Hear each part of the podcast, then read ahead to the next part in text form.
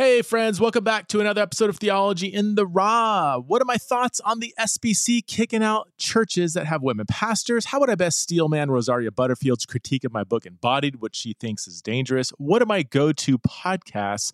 What's my relationship with John MacArthur and would I ever have him on the podcast? Is social nudity always sinful? Does the Bible have an absolute minimum dress code that would cover all coachers? Folks, this is a Q&A podcast. So my Patreon supporters have sent in literally over 50 questions, most of which I'm going to address on this Q&A podcast. I'm going to address several of them here uh, publicly, and then the rest of the episode, the full length hour and a half episode, is available only to my Patreon supporters. So if you want to become one, you can go to theologyintheraw.com forward slash theology in the raw, get access to the full length Q&A podcast and many other goodies. Okay, let's dive in.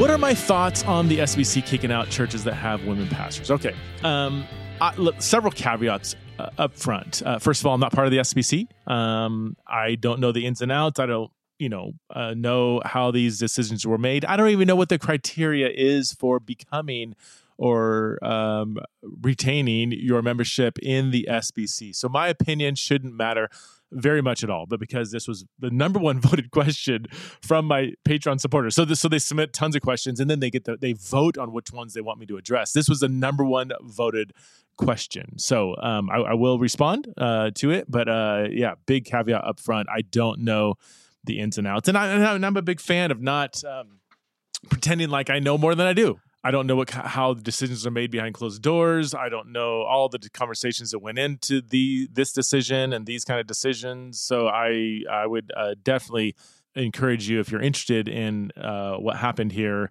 um, to to you know ask somebody who actually knows a lot more than I do. So I guess my my, my simple uh, thirty thousand foot response, not necessarily to this specific situation, but maybe to denominations kicking churches out in general, is that denominations should have a clear it should have clear criteria of what it takes to belong to a denomination, and if a church maybe used to believe you know one or all of those criteria but then no longer does and if um, if it's required that you believe, you know, X, Y, and Z to become part of the denomination. And if a church no longer believes that, then they should shouldn't be kicked out. They should just leave, right? I mean, if they're like, this denomination believes this, it's required that you also believe this to be part of the denomination, and we that we, as in this individual church, no longer believes this, then I have no problem with that. If if, if you're a Pentecostal church and you're part of the well, is Pentecostal denomination or or yeah. Anyway if you're you know if you're pentecostal church and all of a sudden you you know you through through much prayer and fasting you conclude that the sign gifts the miraculous gifts are no longer for today. That's kind of a big deal to be pentecostal right? So if you no longer believe that then you shouldn't be part of that denomination anymore. Again I I'm not quite sure if pentecostal is the name for the denomination. Maybe assembly of god or something like that. If you're part of the reformed church of america and you no longer believe in reformed theology and if that what reformed theology is is clearly articulated and you say we no longer believe this then you probably shouldn't be part of the reformed church of america any longer because believing in reformed theology is kind of kind of a big deal to be part of the reformed church of america. So that that's my general thought is and, and i'm not here to tell you where to draw those lines. I, I just draw you know here draw your lines as a denomination make it clear um, give biblical reasons why these these are where the lines are, and then I could absolutely respect any denomination that says, "Hey, if a church no longer believes what it takes to be part of the denomination, then you shouldn't be part of this denomination anymore." Now, the big question, the million dollar question, is: Is that what happened here? In my very brief kind of survey of a few different articles, kind of looking into this a little more, I I think the rub here is that or at least the debate from from what I see from a distance is that the debate is that it doesn't see, it didn't seem to be that clear that Saddleback and other churches uh, they got kicked out for having women that are called pastors. For me, it's almost from again outside perspective. Fact check me, take it with a grain of salt. It seems like the title pastor is was kind of the big deal. Like women could be shepherding people, but having the office, uh, uh the office slash title pastor was the kind of violation. Um, that's a whole other conversation. I mean, I about uh, function versus title, and and it, is it is it really a good thing if a if a if you don't believe in women pastors, but a woman is pastoring functionally? if a woman shouldn't teach or exercise authority over men, and yet everybody knows this woman carries a lot of authority in this church, but just as long as you don't call her pastor, then we're good. Like I, I've got other thoughts about that. That's for another podcast. Um, so yeah, going back to this, the, the biggest question that I see from a distance is that it it didn't seem crystal clear that this was kind of the black and white. Here's what we believe. If you no longer believe this anymore, then you're out. I think that's where some of the um, the frustration was. In, in one article um, that I read, it might have been religious news services or some other. Maybe it was an NPR. I don't know. I just I just I clicked. I read the first few articles that popped up when I googled this. So one of the criteria criteria is plural. Criterion is single. So if I say one of the, is it plural criteria? Or one of the criterion. I can't believe I'm blanking on this. I've read this over and over in writing books, and I totally forgot the the, the correct phrase here. I apologize to my um, grammar girl uh, followers. Uh, one article said that in 2014, the den- denomination's constitution was amended to include only churches with, quote, a faith and practice which closely identifies with, unquote, the Baptist faith and message. So I'm assuming, and I actually talked to a Southern Baptist friend about this, and he says it's not he said at least it wasn't crystal clear. It's not crystal clear that the Baptist faith and message says women can't be pastors.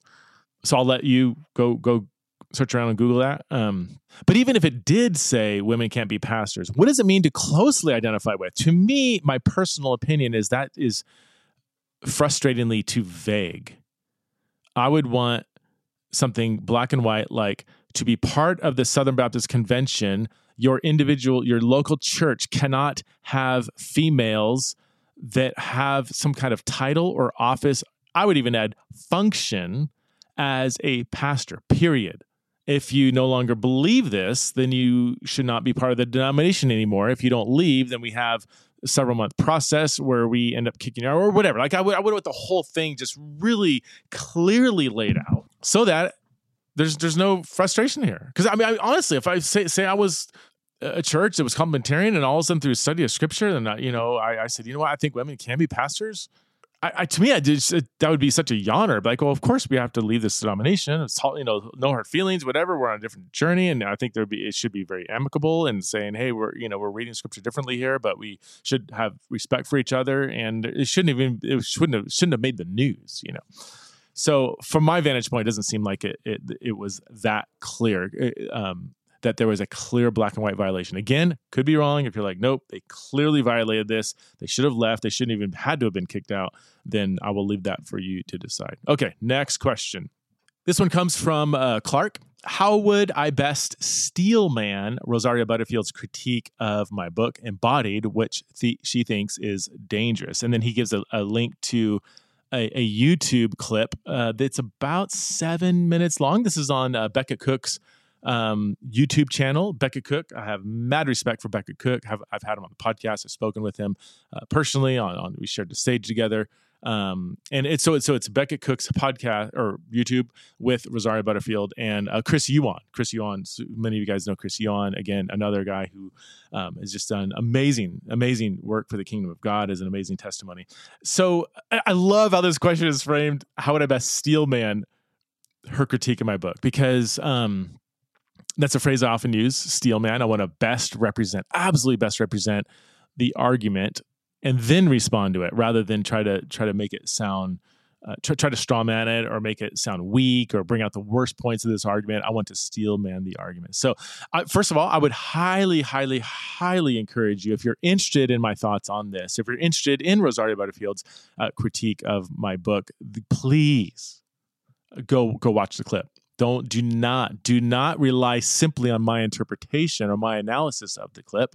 I would want you to go and listen to her critique and you evaluate the critique. And I, I would i mean this is maybe a big ask but it would make ideally you would read the book and then listen to the critique. I'm not really a huge fan um, of listening to or reading critiques of books you haven't read yet I'm, I'm, not I'm not it's not like sinful. I'm not totally against it. I can't say I've, I've never not done that, but I I still want to withhold my my opinion on the book until I actually read the book. Imagine that. We should not judge a book based on a, a, critique, but we should judge it based on reading the book and then and then wrestling with uh, maybe how other people responded to it. I think that can be really healthy. Read the book and then say, I'm, not, I'm here's my thoughts, but what are other what what are other smart people saying about this book? And then you interact with those critiques, pro, you know, or critiques, cr- critical reviews that are positive, some are negative, whatever. Like I think that that's the best case scenario. So I would highly encourage you to go do that. Do not take my summary of Rosaria's critique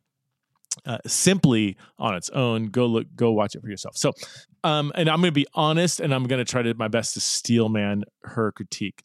Um, if I'm being honest, I, I'm still she, she her critique came down largely in this seven minute and 40 second clip. What is it? So, uh, I forget. Um, seven plus minute clip.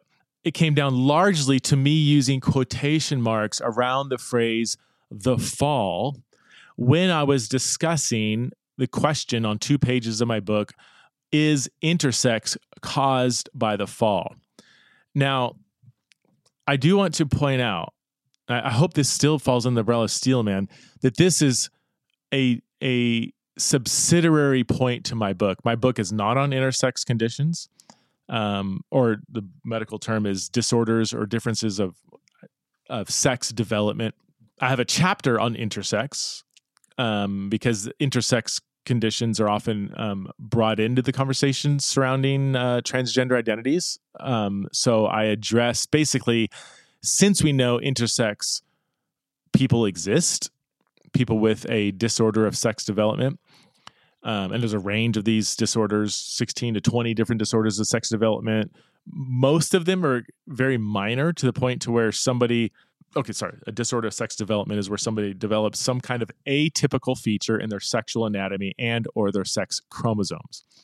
Most of these disorders are very minor. Uh, they present little to no ambiguity in whether somebody is biologically male or female. There are some much more uh, significant disorders of sex development like uh, androgen insensitivity syndrome. It, I'm getting off the rails. So, so yeah, that intersex. Most people with one of these conditions very minor. Some people have very severe uh, conditions. Some may even have full male and female sexual anatomy, secondary sex characteristics. Um, so, you know, the question of whether they're a male, male or female can be um, much more difficult to answer. This it was a, a bit of a detour uh, talking about intersex, but because he, the argument goes, since we know intersex people exist, therefore, and then there's lots of different logical deductions people make from that. Therefore, you know, therefore, uh, trans people exist. Therefore, people can be born in the wrong body. Therefore, not everybody is male or female, and therefore, trans identities are legitimate. I mean, there's lots of kind of directions people go from that. Um, and each one would bring up his own kind of philosophical and theological assumptions. Okay, so so I addressed that in one chapter of the book, and at the end of that chapter, I raise a question: Is intersex caused by the fall? It, so this question is a, a distant. I mean, it, it didn't even need to be in the book, really. Honestly, the whole book could stand on its own without even I, I think it's important to address intersex because it's so often woven into the conversation. But again, the book isn't on intersex; it's on transgender identities. The question of whether intersex is caused by the fall was almost I almost didn't even include it. It's just that whenever you bring up intersex, within five seconds, usually that's the question. That's a question that comes up. So I, I, I like to in my books, I like to address questions that I know people are going to have in their minds, even if they're not directly relevant to like an argument that I'm making or whatever. So that's where this this two page section comes in. And in on page 125 at the top of the page, I use quotation marks around the phrase the fall. And and go watch the video. Um, Rosaria, from my um, vantage point, this is my steel manning of her argument. She was she was very passionate about these quotation marks. She was she seemed visibly passionate in the sense that very well. She she said, and I quote, you know, who does that? Like, and it, like who uses quotation marks around um, the phrase the fall? Because oh she called them scare quotes and she later says you only use scare quotes around something you don't actually believe in so the problem here if i can uh, if i'm interpreting rosaria correctly is she uh, believes that by, by me putting quotation marks around the fall that i don't believe in the fall And she says, Who does that? And she was, you know, vi- visibly very passionate about this, uh, what she would see as problematic. And Chris Yuan jumped in immediately and says, What Christian does that? An atheist would do that.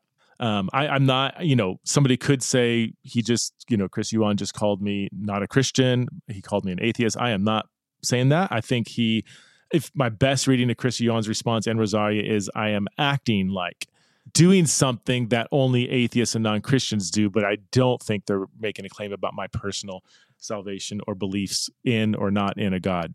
So that that's that that's that was that is the essence of her critique. But and, and this is again, I'm, I'm trying my hardest to steel man this because that was the, the, extent of that. The seven minute conversation was really around me not believing in the fall. Now I will say, the rest of that t- two page question of whether intersex is caused by the fall, uh, a couple responses. Number one, I didn't use well three three things. Number one, maybe this is unclarity on my part. I, am totally, I, I, will totally own that if it's unclarity on my part.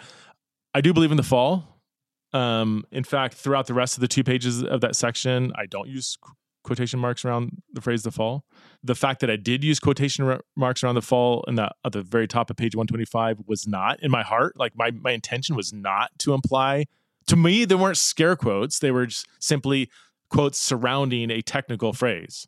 Like if I talked about, well, I almost said like the Big Bang Theory put quotation marks around Big Bang or something, and someone says, "See, you know, you." I don't, I don't know what people read in that, but um, yeah, I, it, it, it, if I remember correctly, when I the reason why I used quotation marks was not to to say, "Ooh, the fall." Like some people believe in the fall. Like that was not at all what I was trying to say.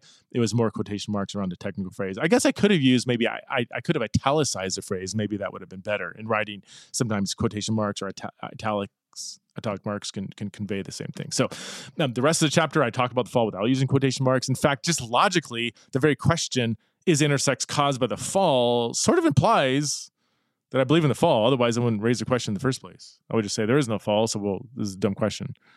So the rest of the two pages that I wrestle with this question is assuming that there is a thing called the fall because that forms the very question that I'm wrestling with. So, yeah, I think um, you know Rosaria goes on to say that is, from my best understanding of Rosaria, this just asking the question is is problematic.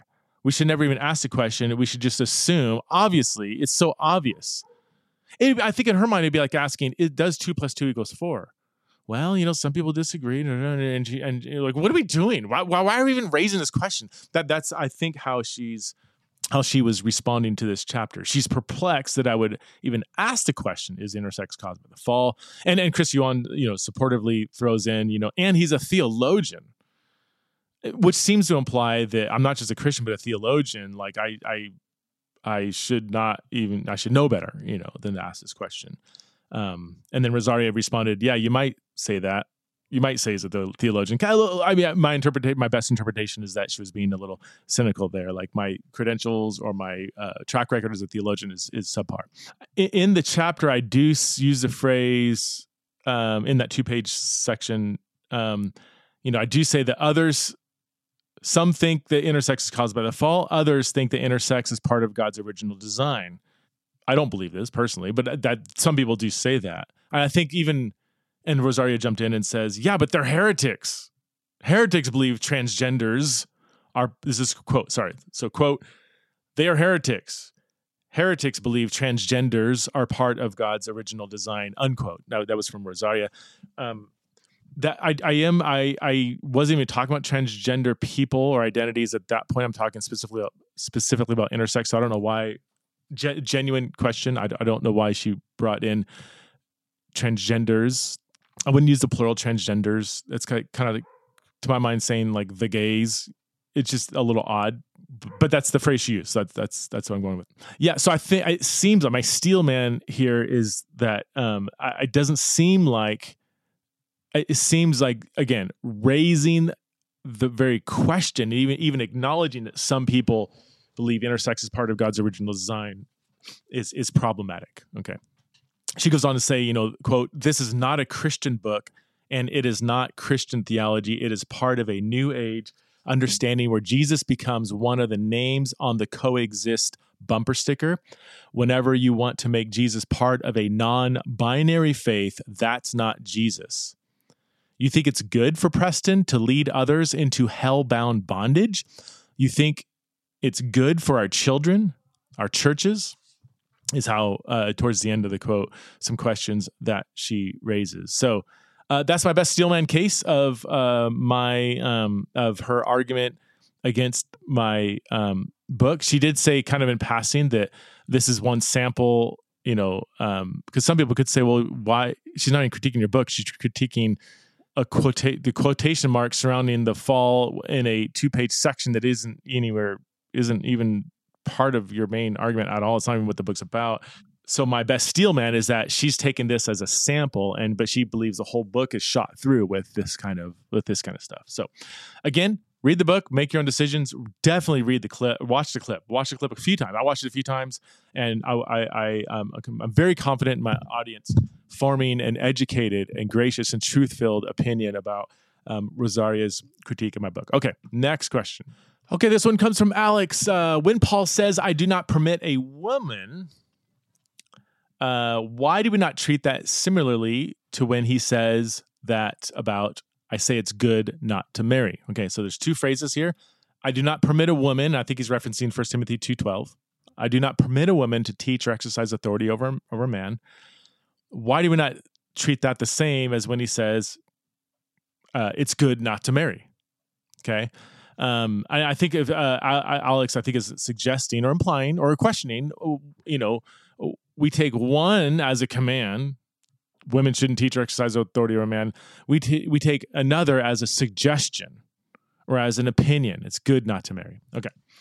So my my quick my quick thought here is that um, I, I think i think these are v- quite different phrases and the contexts are very different. So the context of i do not permit a woman um, you know i i do not permit a woman feels more I mean, it's a command, right? It's, it's I do not permit. Like if I told my kids, I do not permit you to drive my car, that is a command. Like, do not drive my car. If you do, then you're doing something wrong.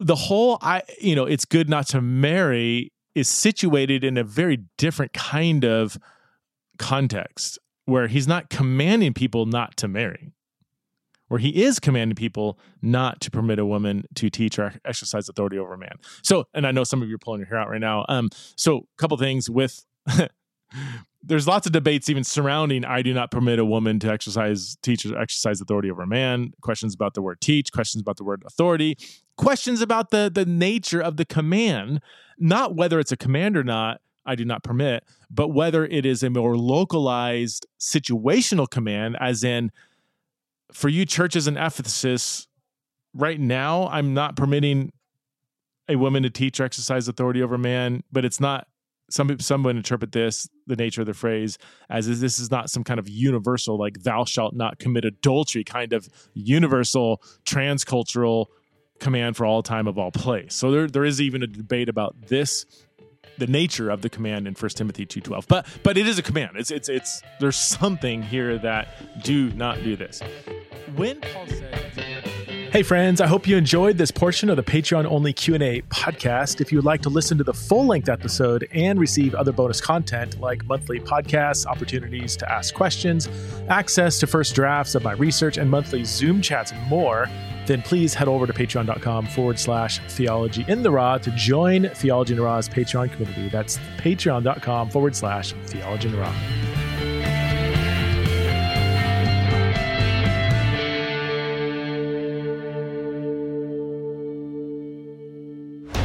This show is part of the Converge Podcast Network.